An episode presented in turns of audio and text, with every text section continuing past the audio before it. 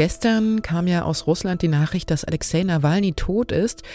Was bedeutet das jetzt für Regierungskritikerinnen und Kritiker in Russland? Und wir schauen ins Kosovo, das inzwischen seit 16 Jahren unabhängig ist und trotzdem immer noch enorm unter Druck steht. Diese Themen hören Sie gleich hier bei Was Jetzt nach den Kurznachrichten. Icke bin's, Elise Landscheck und wir haben Sonnabend, den 17. Februar.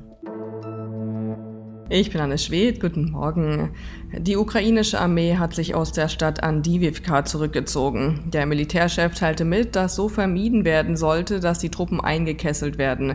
Der Abzug erfolgte nach monatelangen heftigen Angriffen der russischen Armee. Diese Entwicklung bedeutet die größte Änderung der Frontlinie seit der Einnahme von Bachmut durch die russischen Soldaten im Mai 2023. Der ehemalige US-Präsident Donald Trump ist in einem Betrugsprozess zu einer Strafzahlung von mehr als 350 Millionen Dollar verurteilt worden. Das hat der zuständige Richter in New York mitgeteilt. Außerdem dürfe Trump drei Jahre lang kein Unternehmen im Bundesstaat New York führen.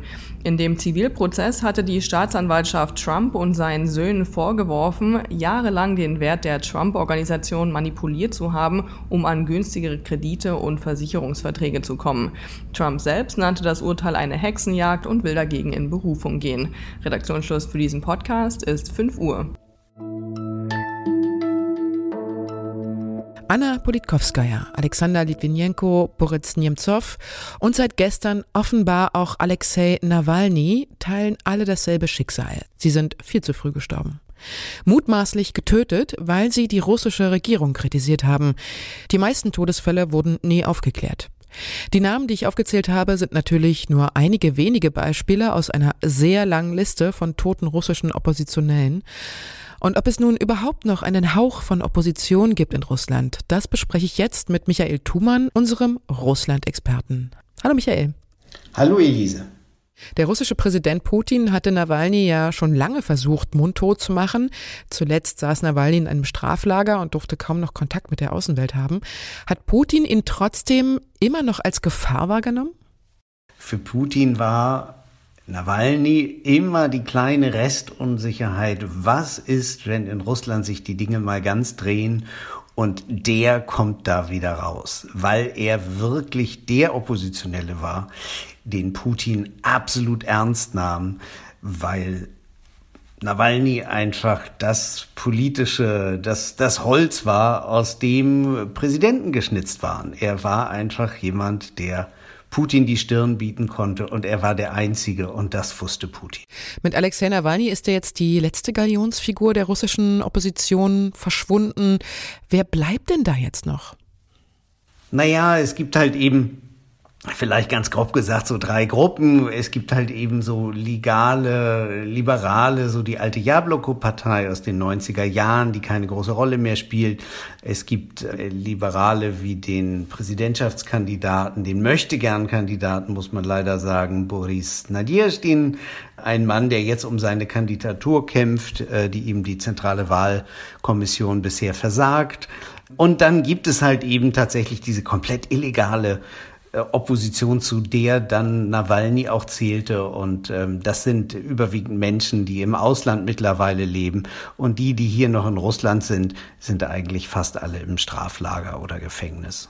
Finden die Anhängerinnen und Anhänger von Nawalny vielleicht jetzt irgendwo eine neue Heimat? Also ist es vielleicht sogar denkbar, dass jetzt aus Wut über den Umgang mit Nawalny so eine Art neue Bewegung aufersteht?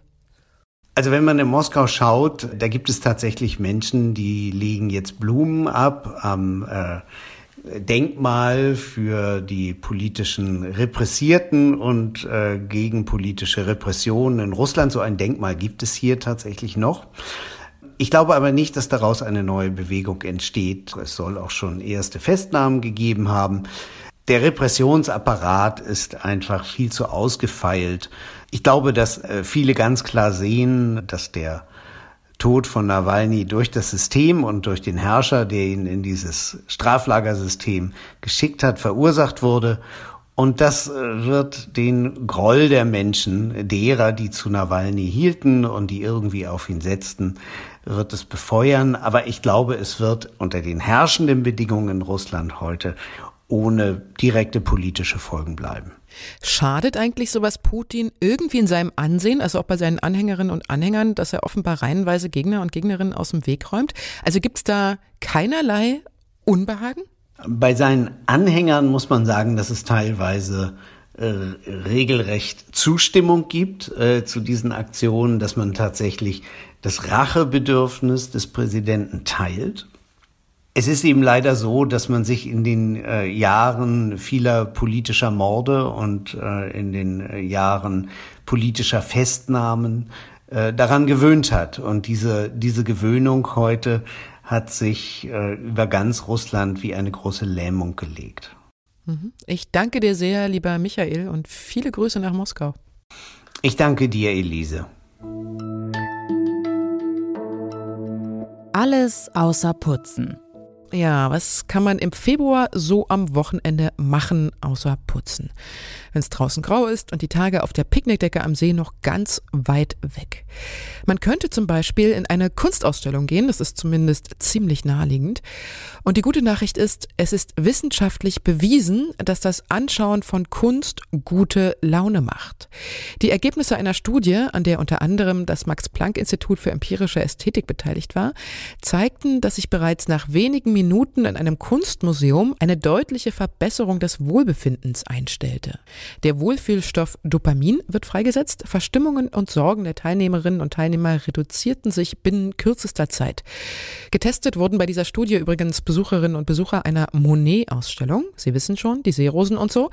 Und ich frage mich ja trotzdem, ob es da nicht doch noch Unterschiede gibt, je nach Kunstrichtung zum Beispiel. Und so richtig steigt die Laune auch nicht, wenn man sich mit hunderten anderen Besuchern durch eine extrem gehypte Ausstellung, wie zum Beispiel die von Caspar David Friedrich in Hamburg gerade drängt, und weder ein Bild so richtig sieht, noch richtig Luft bekommt. Vielleicht hilft's der Laune aber auch, die Kunstpostkarten im angeschlossenen Buchladen lange und intensiv zu betrachten. Heute vor genau 16 Jahren, also am 17. Februar 2008, hat sich das Kosovo von Serbien losgesagt und gilt heute als ein sogenannter de facto Staat. Anerkannt wird der von 117 Ländern, darunter auch Deutschland. Serbien dagegen weigert sich bis heute, das Kosovo wie einen eigenen Staat zu behandeln.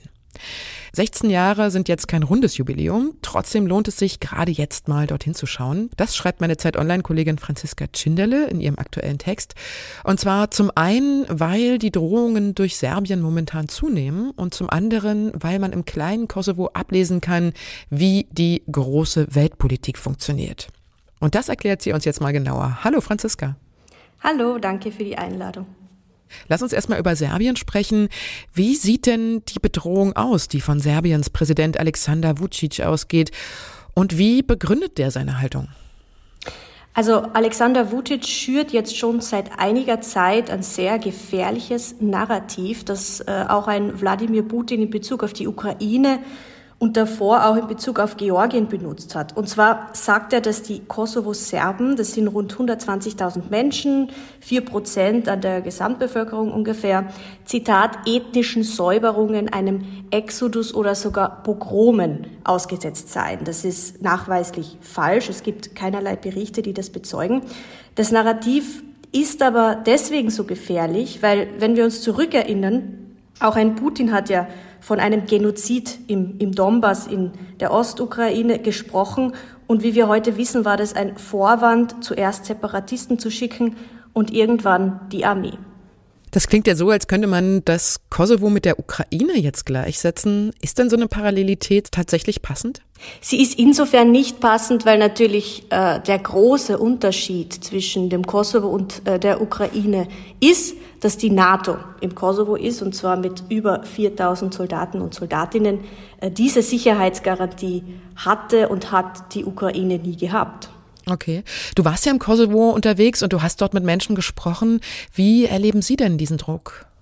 Also mein Eindruck ist, dass der Krieg in der Ukraine das Sicherheitsgefühl der Menschen schon verändert hat. Ich habe zum Beispiel mit einem jungen Filmemacher gesprochen, der ist 26 Jahre alt, lebt in Pristina und von seinem Balkon blickt man auf so ein riesengroßes Plakat äh, hinüber, auf dem Free Ukraine steht, also eine Solidaritätsbekundung mit der Ukraine. Und er hat halt gesagt, das erinnert ihn schon jeden Tag daran, wie schnell es gehen kann. Aber so generell muss man schon sagen, also der Kosovo ist friedlich, es gibt sehr viele junge, motivierte Menschen und die haben tausend andere Dinge im Kopf äh, als Konflikte untereinander.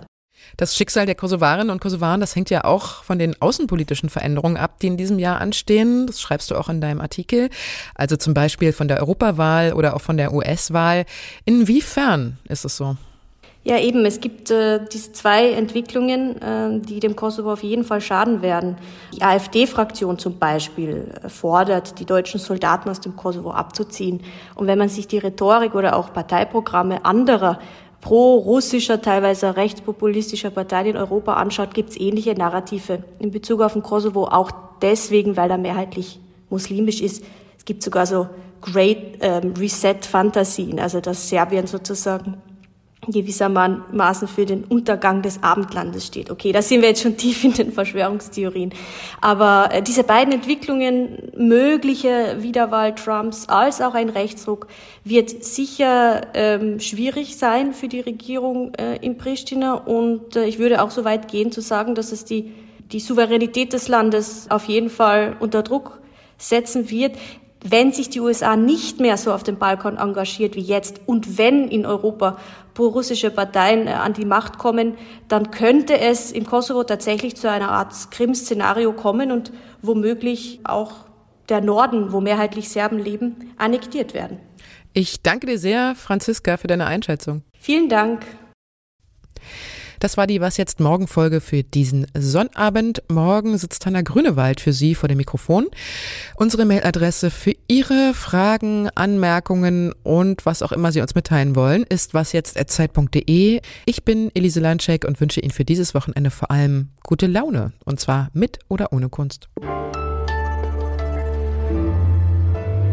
Du bist gerade in Albanien. Was recherchierst du da gerade? Ich war gestern in einem Dorf im Norden äh, Albaniens, wo Italien Flüchtlingscamps bauen möchte. Und das ist gerade ein großes Thema.